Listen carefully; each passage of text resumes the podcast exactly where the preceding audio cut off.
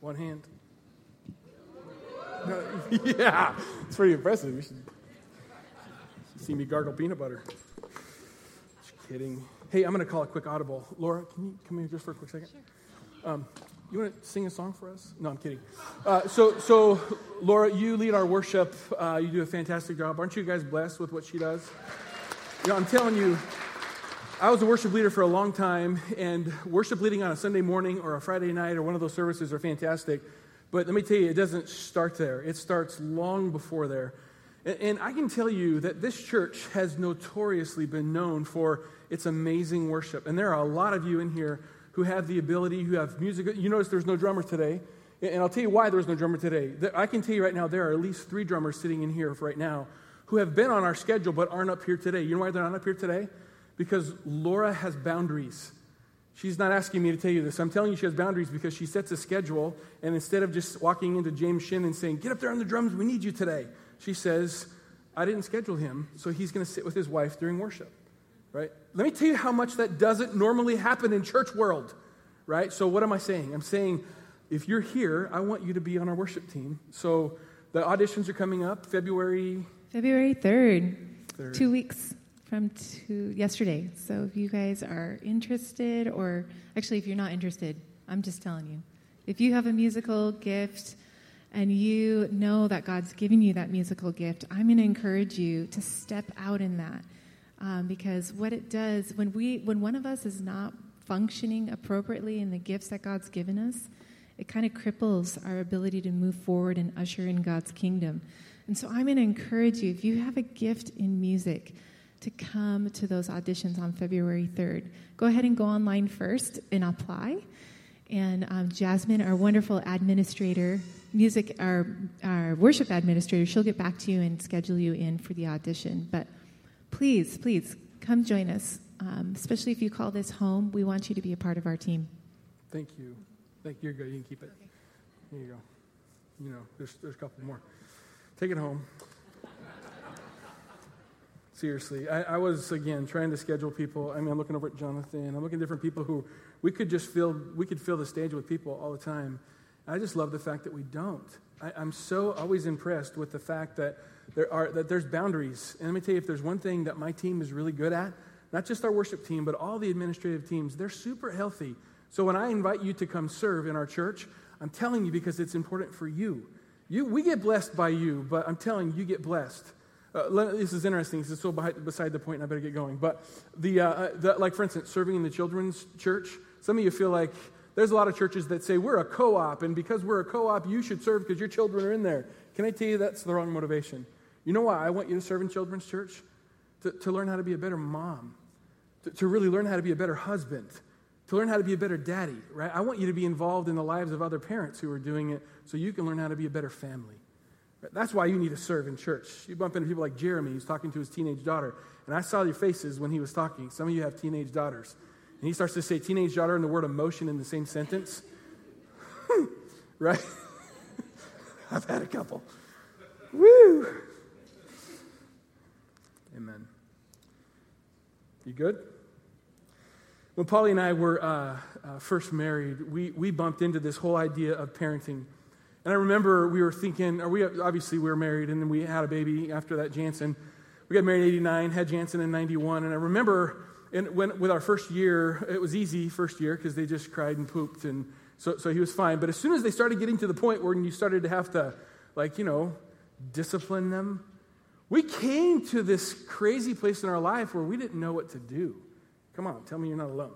Right? right? So we didn't know. In fact, we, we did say to ourselves, if we did what we saw our parents do, we're in trouble, right? Because I don't know about you, but the family I grew up in, my family of origin, their version of discipline was a lot more, gosh, in my opinion, disciplining us to make them feel better. you know, I mean, my dad had ways of discipline that were, they're almost anger provoking. It was almost things to just provoke you to anger. And I know that now. I felt it then, but, but I, I know that that's not the goal of discipline, is to provoke your child. Uh, he, he would maybe do the dumbest things. I mean, writing sentences, and uh, the, the, discipline didn't fit what it was. And, and, and uh, sitting nose to nose with a sister and having to sing the tic tac song. I'm telling you, there were crazy stuff. I could go on and on. My dad would get, discipline me and tell me to clean the yard, and he would go plant garbage out somewhere in a tree and tell me to get out there and clean it. And I'd come back in and he'd say, It's not clean. It's not clean. And for hours, I'd be out there looking for the Easter egg, you know, that was garbage because it was his way of discipline. His discipline never really did with the goal of. You realize there's a goal to discipline? I don't know if many of you know this or not, but if you don't, write some of this stuff down. You know there must be a goal to disciplining your children. There must be a goal. Let me tell you what the goal of discipline is. The goal of discipline is not to change bad behavior. The goal of discipline is to get to the heart, to restore relationship. The goal of all discipline is to get to the heart, to restore relationship. That's the goal. Too often, we as parents discipline to change poor behavior. We're just hoping that they'll stop hitting their sister, stop doing whatever they've done, stop taking things that aren't theirs, stop whatever it is that, that we said, because we think the goal of discipline is somehow to change bad behavior. The goal of discipline is to get to the heart, to restore relationship. Amen. Amen. Hmm. You realize this disobedience always breaks relationship, godly discipline restores it. I was amazed at how much time people spend on trying to learn how to discipline their dogs correctly. I'm amazed at how much money and trainers and time and effort there is to get your dog to not poo in your living room. amazed and how little time we'll spend on learning how to discipline our children correctly. We'll spend more effort and time and money to make sure our carpet stays clean than we will that their hearts stay pure. Uh, no, no words to say. So you're like, you can't even say amen. You're just thinking, dear God, how do you know? I, can tell you, we spend a lot of time and effort on trying to, correct some out of crazy behavior. We're in the middle of a three week series in our 21 United time frame. How many are getting through your fasting time? Right? We have another week. This, uh, how many of you had these fights with your flesh? Remember, fasting is all about picking a fight with your flesh. And boy, howdy, there's been times this last week. And it's not just about removing something from your life, it's about getting to the heart of the matter. God is all about getting to the heart of the matter. Why? Because God really likes you. He wants a relationship with you. And everything gets in the way of a relationship. And God says, hey, in regards to a fast, He doesn't say if you fast, but He says when you fast, do these things. And he gets to, to the part of us because he wants to get us into a right relationship. The series we're in is called Afterwards. It's in the book of Leviticus. If you, I'm sorry, Lamentations. Same thing. No, I'm kidding. If you go to uh, Lamentations, if you could, open that up. It's right after the book of Jeremiah, Old Testament. Lamentations. Lamentations is a book of laments, right? It's, I, I uh, it's interesting. I, I, I wrote on my, I don't know, many of you know this, I do a preaching calendar. And so in May, I sit down with Jesus and, and I go through the whole year and we, we set up a preaching calendar. Aren't you ever amazed at how God will speak something to you from church and you're like, how did he know that? I can tell you, back in May, God gives us words, right? And so he gave me a word to preach in the book of Lamentations throughout the month of January, right? Literally in January, I remember thinking in May, God, what is it that we're going to be going through as a church that's going to cause us to deal with the laments of the children of Israel? What are, you, what, are, what are you bringing us through that's going to cause us to deal with some internal struggle in our lives? And look at your own life. Find out where God has you today, and you can see. Isn't that amazing how God orchestrates that? Today, I want to talk to you about Lamentations, where they were, and what God triggered to bring up, what, what He was trying to bring up in the lives of the children of Israel to restore relationship with them in the book of Lamentations. The Lamentations, like I've said before, was written by the prophet Jeremiah. Jeremiah writes this book as a, uh, a result of the disobedience of the nation of Israel all through the book of Jeremiah, just before this. Because they didn't obey, because they didn't do what God told them to do, he begins to write the book of Lamentations as a lament. The word lamentations means to cry out or to cry or to weep bitterly. Lamentations of the reaction of the children of Israel. In other words, he told them not to sin and not keep on doing what they've been doing, stop practicing the crazy ways, and they said, Nope, we're going to do it anyway. The book of Lamentations was written as the result of their, well, rebellious ways. Aren't you glad you're not like them? Come on we're just going to do a case study on weirdos that don't listen to Jesus and we're going to see what happens, right? Yeah. Come on. The children of Israel were taken captive because of their disobedience, because of the things that they didn't do that they were supposed to do, because of all the ways that they were not walking in the right ways of God, the Bible allowed, the Bible says, He allowed the Babylonians to come in and literally lay a whooping on them. It was literally, it's called the Babylonian captivity. Maybe you're familiar with it in your Bible. It was a 70 year uh, removal from their, pl- from their land into a place of captivity where it was 70 years where, where God began to speak to them away from their possession, away from what they were supposed to do, away from their promise,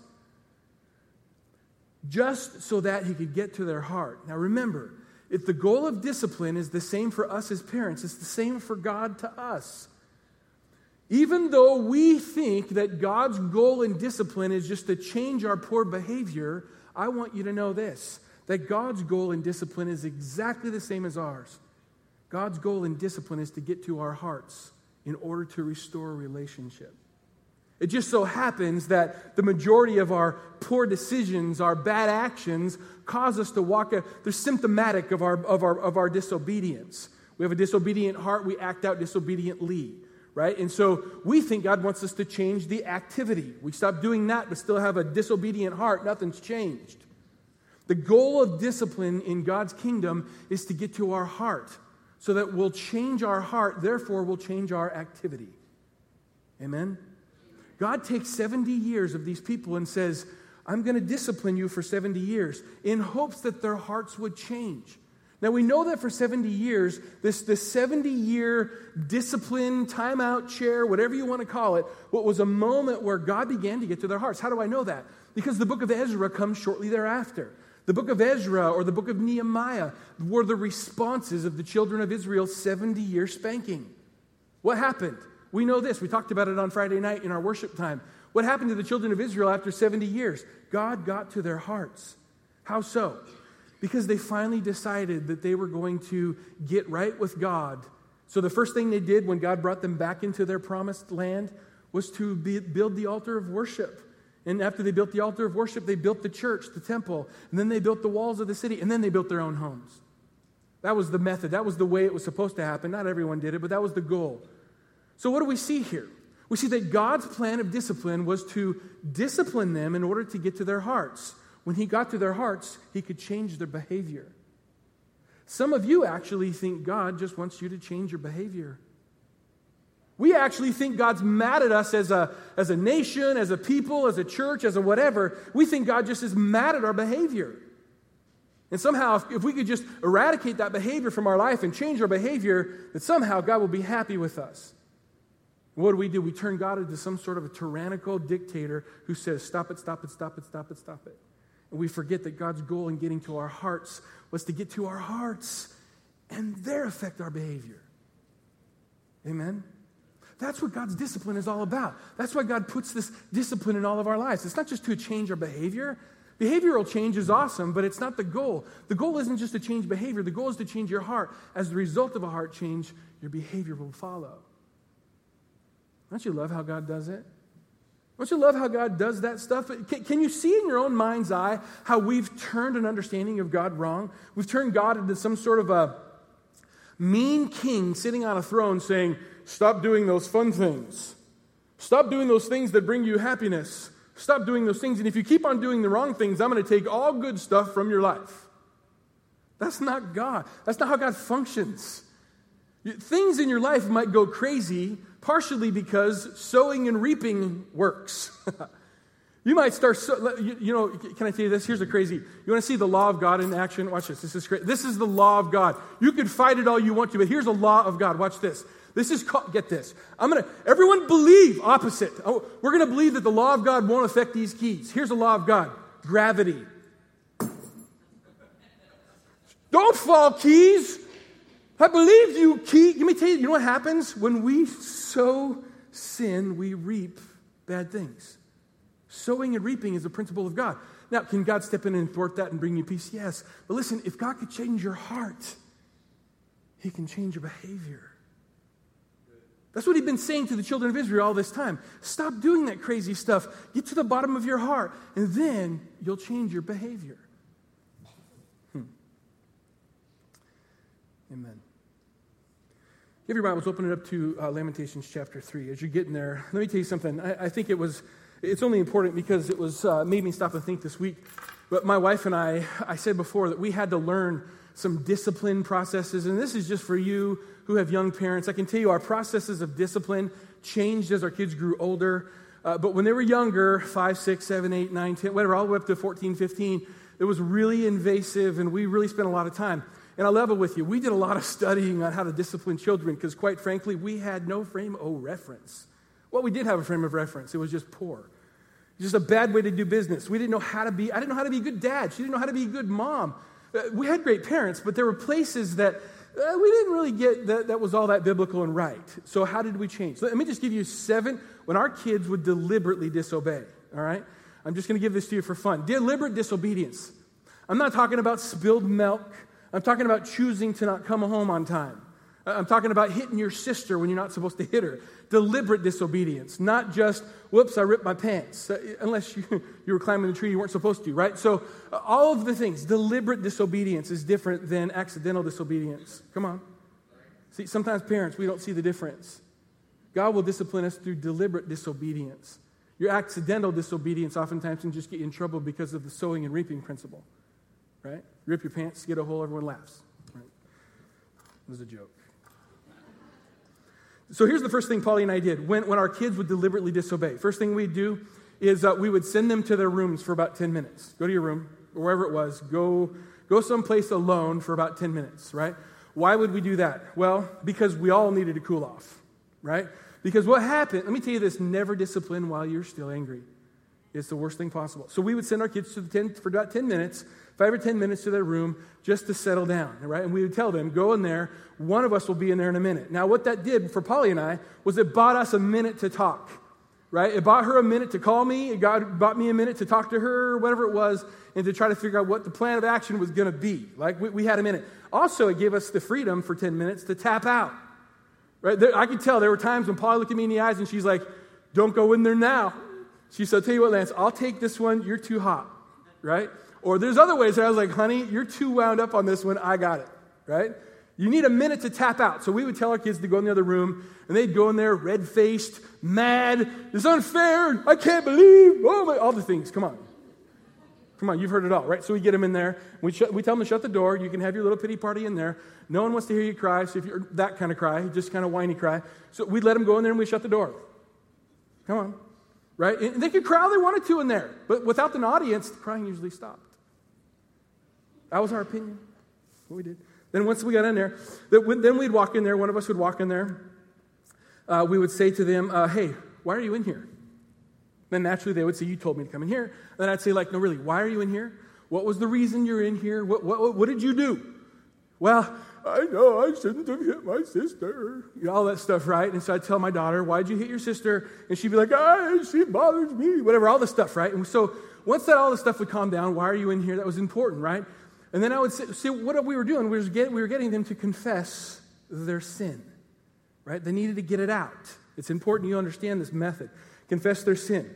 Then, at that point, once it was over, we would say to them in a calm voice, because whoever walked in there was calm, we would say, now we need to enforce the, uh, the appropriate measure of discipline, right? And they understood it. They didn't like it, but it was appropriate, right? Now, here's where I'm going to hit the timeout button. Every child is different. Listen to me. Every child is different.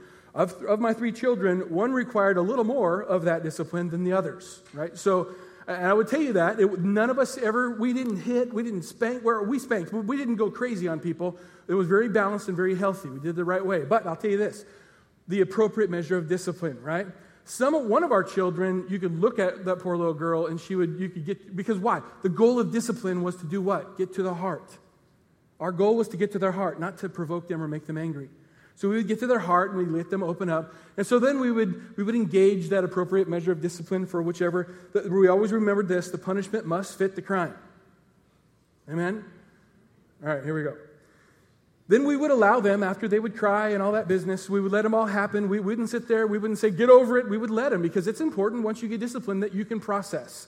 So we'd sit in there, and let them process, and then they would, then we would say, okay, now what? And then they would repent. They would get to this moment when they would say, you know, Dad, you're right. I shouldn't have done that. And about then, we would start talking to them about why and how and what God says about your hands and what God says about the motivations of your heart. We would show them biblically what it was that it was supposed to happen in their lives. And then we would make an appropriate moment for some sort of an action. Maybe the action was you need to ask me for forgiveness, but you also need to ask her for forgiveness. Right? So then we would help them formulate a plan of action so that they could go make it right. And then we would pray together and ask God's forgiveness. Then we would hug each other and then we'd let them go. That whole process took about 20 minutes every single time. Can I tell you this? That was a lot of work. It was a lot of work. Holy cow, it was a lot of work. Every time, 20 minutes. There were times when it would be like six times a day on a Saturday.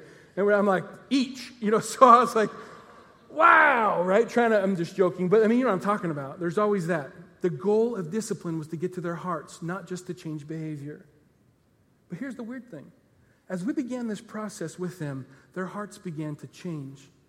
And here's what they realized they realized that the discipline that they were incurring was because of their own deliberate choices, but also, they knew, get this. My son came home one time, and he was probably in fourth grade. And he said, uh, Dad, can I talk to you about something? I was like, Yeah, man, what? And he's like, uh, You need to spank me. and I was like, Wait, what? He goes, uh, You need to spank me. And I said, What'd you do? he goes, uh, I was out at the swings today, and a guy got in front of me, and I just punched him. You know, and so whatever, I just punched him. And I was like, Did you talk to him? He goes, Yeah, man, I, I took care of it, but you need to spank me. I was like, Why? He's like, I felt good about hitting him. I remember, whatever it was. I mean, it was like there's a thing, right? And, and I was like, Why do you, why? And you know, I, I went back to my Bible. You know what I found out about discipline? That discipline actually removes the guilt. So he's like, Dad, what he was really asking was, is Dad, will you remove this guilt from my chest? Trust me, that was not one of those spankings. You know, I'm telling you, it was one. It was why? Because the goal of discipline was to get to the heart, not to just change behavior. Getting to their heart would change behavior. You know, my son now, he's 26. You know, he doesn't he doesn't punch people anymore. He's a really good guy. You'd hire him, you'd like him. My, my daughters, they don't punch each other. They like each other. They wouldn't punch you. One of my daughters might, but the other one. I'm telling you all this, one, to help you as a parent, but I'm telling you this because I want you to realize that we are children of God. Some of you have experienced the disciplined hand of God, but you think He's mad at you. You think that He's just rearing back and laying a whooping on you because He's trying to prove something to you. He wants to let you know who the boss is. Let me tell you, the God of the Bible would never do that. It's not in His character. He doesn't have any reason to prove that he is God to you. You know why? Because he already knows he's God.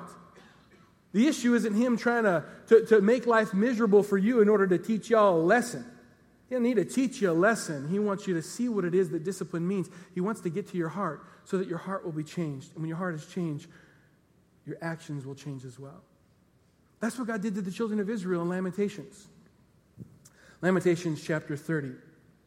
I love this. It's interesting. You know, the Jewish people today actually have Lamentations in their Bible, the Torah. They, have it in there, right? So, uh, in, in, their, in their readings of the Bible, they, they read Lamentations. Can I tell you that they actually get this?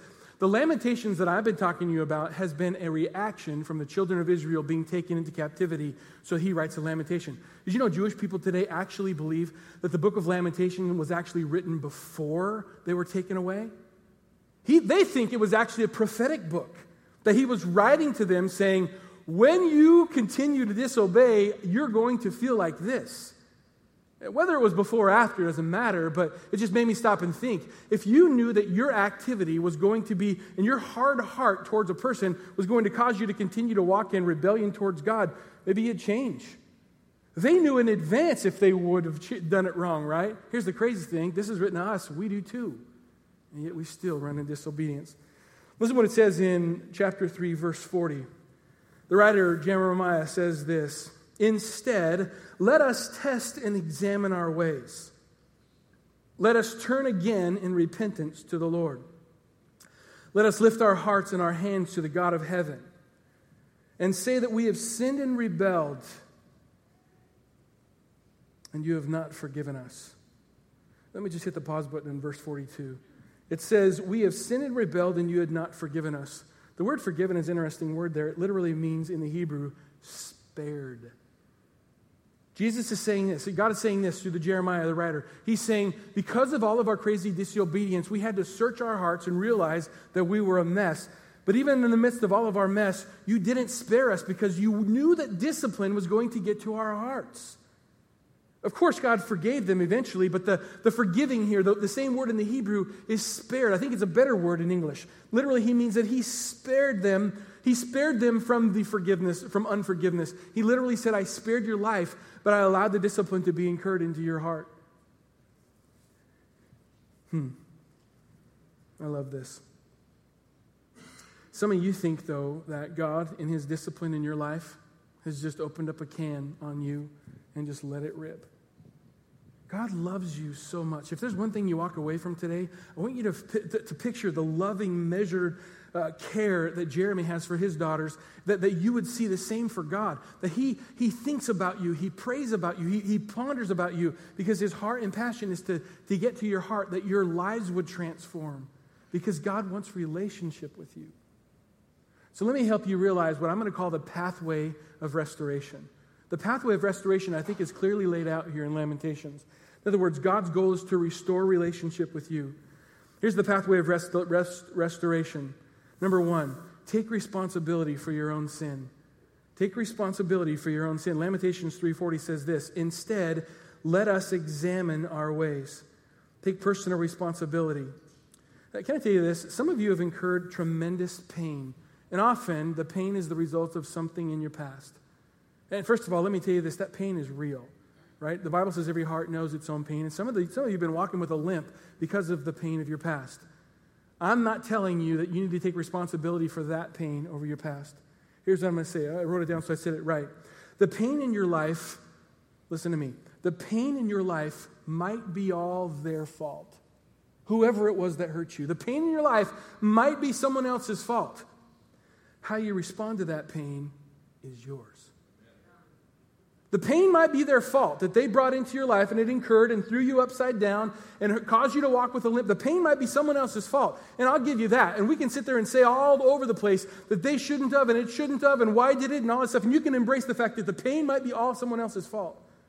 But how you respond to that pain is yours. How you walk it out is yours. Someone throws you a curveball that, you know, it hits you in the nose. Let me tell you this it might be their fault. But what you do with that, you pick up the ball and throw it back, whatever it is that you got to do, you pick up the ball and throw it at someone else. How you respond to that pain is your responsibility. One of the first things in restoring relationship with God, when He has you in a place of discipline, is for us to take a personal responsibility over our own sin. Psalm 139 23 says this Search me, O God, know my heart, test me and know my thoughts. Point out anything in me that offends you, and lead me in the path everlasting. Let me tell you this the sooner we take personal responsibility for our own sin, the sooner we can walk restored with the Lord. The first step in being restored, I'm telling you, it's owning what's yours to own. Owning what's yours to own. 1 John 1:10 says this, if we claim that we have not sinned, we're calling God a liar and showing that his word is not in us. We need to own what's ours to own. I think too often we, especially those of us who are codependent, if you don't know what codependence is, then, uh, then maybe you're codependent. Let me tell you this codependence is where we think literally we can fix everyone else, right? We, we think that everyone else has a problem and they need to get it fixed, and it's my job to help you learn, learn that out. Let me tell you, a lot of us preachers are codependent in our nature. We think it's our job to fix everyone. Here's what I've realized. That's why I sit up here and I tell you clearly today that I didn't tell you 10 years ago. I tell you clearly today, I am not a counselor. Why? Because Keith is a counselor. He's way better than I am. And I'll send you to him. Why? Because I know who I know my limitations. I can tell you this, that there's very clear, but we see a codependent person feels like they can do everything all the time for everyone, and we need to fix everyone. I try to take responsibility for everyone else's sin. Can I tell you this? It's not my responsibility that you did that. I can help you not do that. I can tell you to go talk to Keith because he's way more patient. I'll just give you a drink off a fire hose. And you don't want to come talk to me, you want to talk to him. He's way sweeter. I'm tell you this that I, but I'm telling you, right? Because he's a counselor. He, he can help you. And trust me, you'll, you'll walk away from there finding out some things that you need to fix in your life, but you'll be equipped by somebody who can equip you. I'm just telling you, codependent people think we can fix everyone. Some of you are codependent in your marriages, think you can fix your spouse. What does the prophet Dr. Phil say? How's that working for you? Right? She still hasn't changed, right? He still hasn't changed. You think you can fix your kids. Your job is not to fix your kids. Your job is to help discipline them so that they can get right hearts so that their actions will eventually change.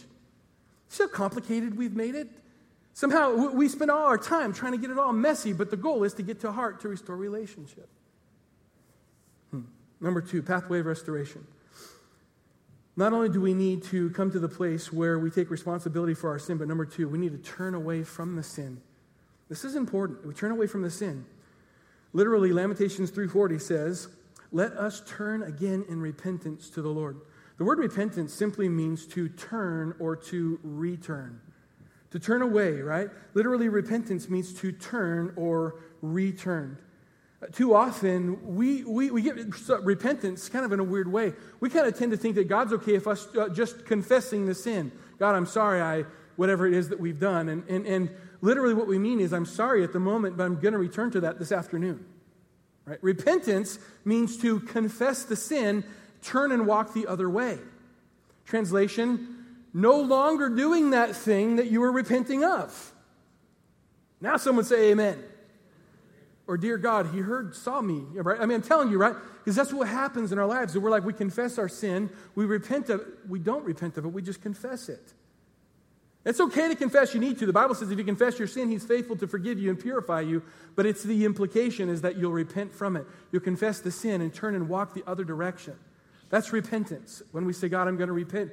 The children of Israel, let me tell you this if you want to be restored into right relationship, you need to take responsibility for your own sin and then repent. You have to repent. You have to literally say, God, I'm done with that scenario and I'm turning and walking away from it. To restore relationship, 1 John 1 9, if we confess, he is faithful to forgive us our sin and purify us from all unrighteousness. You know, this is where the, the Catholic Church kind of got it off, right? I was a Catholic kid for all my life, and, and, and, I can tell you, the Catholics, you know, confession of sin was you'd go into a little room, you, or whatever it was, face to face, however they do it today, but you would confess your sin to a priest, and then somehow he would tell you to do 10 jumping jacks and a few Hail Marys, and then it would all be better, right? And, and can I tell you this? That's called penance. Uh, the, what happens with penance is, is that you actually feel like you have to pay the price for your sin. Some, some Catholics I know, because I was one, I can talk like this, but as a Catholic, there, there's places in Calcutta where they climb up knees, uh, uh, hills on their knees of glass, thinking somehow your pain is going to pay for your, your, your. Can I tell you this? That's not, it's just, it's got to be laughable to the enemy. Because you can't pay enough for your own sin. You can't. You can't do enough for that. I know too many Catholics that are like, well, I guess I'll, I'll just have to live a period of time in purgatory because that's going to be my penance. Can I tell you this? Ain't no thing. No such thing as purgatory. It's a, it's a thing that they made up to some, and I, I, I, promise you, I can tell you where they got the information from, but it's a mess. Here's where they got, the, they got messed up in, in James chapter 5. It says, Confess your sins to one another, pray for each other so that you may be healed. They got this idea that you could confess your sins to a God guy, and somehow he was going to absolve you of your sin. You know what the James 5 is talking about? James is saying, if you hurt someone, if you violate someone, if you do something that was wrong, you, you my little girl hit your sister, confess your sin to them. There need to be a moment of making it right, right? Or, or, maybe, maybe it's too far gone or that person is no longer in your life. Confess your sin to somebody else. They can pray for you and you can find healing. But you're not going to get absolved because you confessed your sin to somebody. It's just the process of getting you right and removing the guilt to restore your heart to somehow get to right relationship. Hmm. Repentance is not asking the Lord for forgiveness with an intent to do it again. Acts chapter 238, Peter is talking to a group of people. This is right during the Holy Spirit outpouring. He literally says this Each of you must turn from your sin and turn to God. Be baptized in the name of the Lord Jesus for forgiveness of sin. Then you'll receive the Holy Spirit. Literally, Peter was saying, Listen, confess your sin, man. Get it off your chest. Get accountability in your life. I have an accountability partner that I see somewhat regularly, and we get together and we talk about our wives, we talk about our kids, we talk about our careers, we talk about what we're doing right and wrong, we talk about trying to get things fixed. Who do you have in your life? You know, and, and I've confessed my sin to him. And he still goes to this church. And this part of me is like, what, what are you thinking? Go to a different church, right? You know what? You know what? He hugs me and he says, Lance, you're just human. Let's walk it out together. Who do you have in your life that you can confess your stuff to and say, let's pray for me, would you? And sometimes he'll say, hey, that's great. This is what I think you should do. And there's times when he does, and I say, this is what you should do. Who do you have as accountability in your life? It's bringing about some measure, not penance, but to remove the guilt. Take responsibility for your own sin. number two, turn away from the sin. And number three, finally, pathway to restoration. Turn back towards God. Lamentations 3:41 says this, "Let us lift our hands, our hearts and hands to the God of heaven and say that we've rebelled and sinned." Literally says this, "Let us lift our hearts and hands to heaven." You know what the translation of that verse is? Let us lift our hearts and hands to heaven. Here's what the writer of, of Lamentations, I think, is saying Take your grubby hands off. Take your emotions that we call their heart, take it off turn them to God. Turn it to God. In other words, once you confess, once you stop that sin, then turn and run hard towards Jesus. You gotta. Otherwise, you know what's gonna happen? Here's what happens when you live in unconfessed sin you start to rot on the inside. You start to get super hard towards people. Eventually, you get hard towards the people who are closest to you. You push everyone away, and you become super bitter, grumpy, and lonely. And if you've logged any measure of time on this planet, you've seen someone, and perhaps that's you. God wants to soften your heart and restore you. Some of you have been hurt really bad, and I'll give you that today. Maybe it was all someone else's fault, but what you do with it is all yours. God wants to restore relationship with you and have relationship restored with one another. That's what Lamentations is all about bringing us into a right place. So I want to pray with you today. But in our prayer, I'm going to ask you a couple of questions. So let's go ahead and get into a posture of prayer, can you?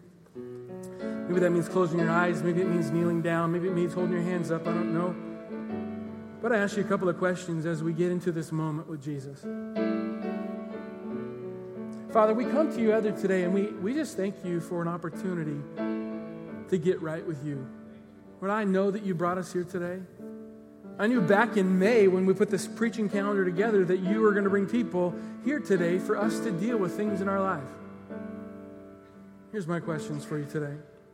Is there something in your life that you're pretending not to know of? Something in your life that you're pretending not to call a sin? You know it is. He knows it is. But you're just trying to fool yourself into thinking it's no big deal when it's actually sin. It's causing a big old rift between you and God. Number two, are you pretending not to feel guilty about that?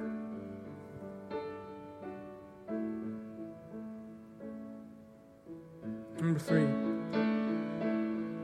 what do you think God wants you to do after you repent of that thing in your life called sin? So, right now, you have your eyes closed, you have your heads bowed. What is that thing that God brought to your mind's eye? Can you confess that to God right now? Trust me, He already knows what it is. Just confess it. Jesus, I know that you know, and you know that I know that you know.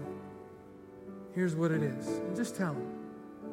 I'm not even going to make a suggestion. You just tell Him what that sin is in your life that you've been pretending is not really a sin. Ask Him, God, Will you forgive me? Will you forgive me for harboring that? Will you forgive me for walking in that? Will you forgive me for closing my eyes and pretending it doesn't bug you? Ask Him to remove that heart of stone and give you that heart of flesh so that you become supple and soft and restored relationship with Him. Ask Him today to restore relationship. God, restore my heart. Thank you for your forgiveness. Restore my heart. Like David, I want to dance before you recklessly, un- un- unabashedly. I want to give you all that I am and not give a rip about anyone else, what they think about my reckless relationship with you. I want to love you with all that I am. Soften my heart today. Restore my relationship. Thank you for forgiveness.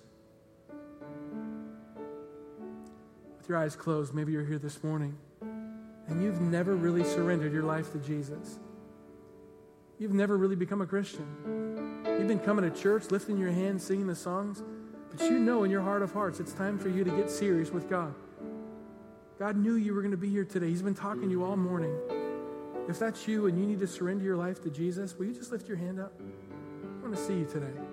Just lift your hand up high and say, That's me, Lance. I want to surrender my life to Christ. Not going to embarrass you. I just want to acknowledge you.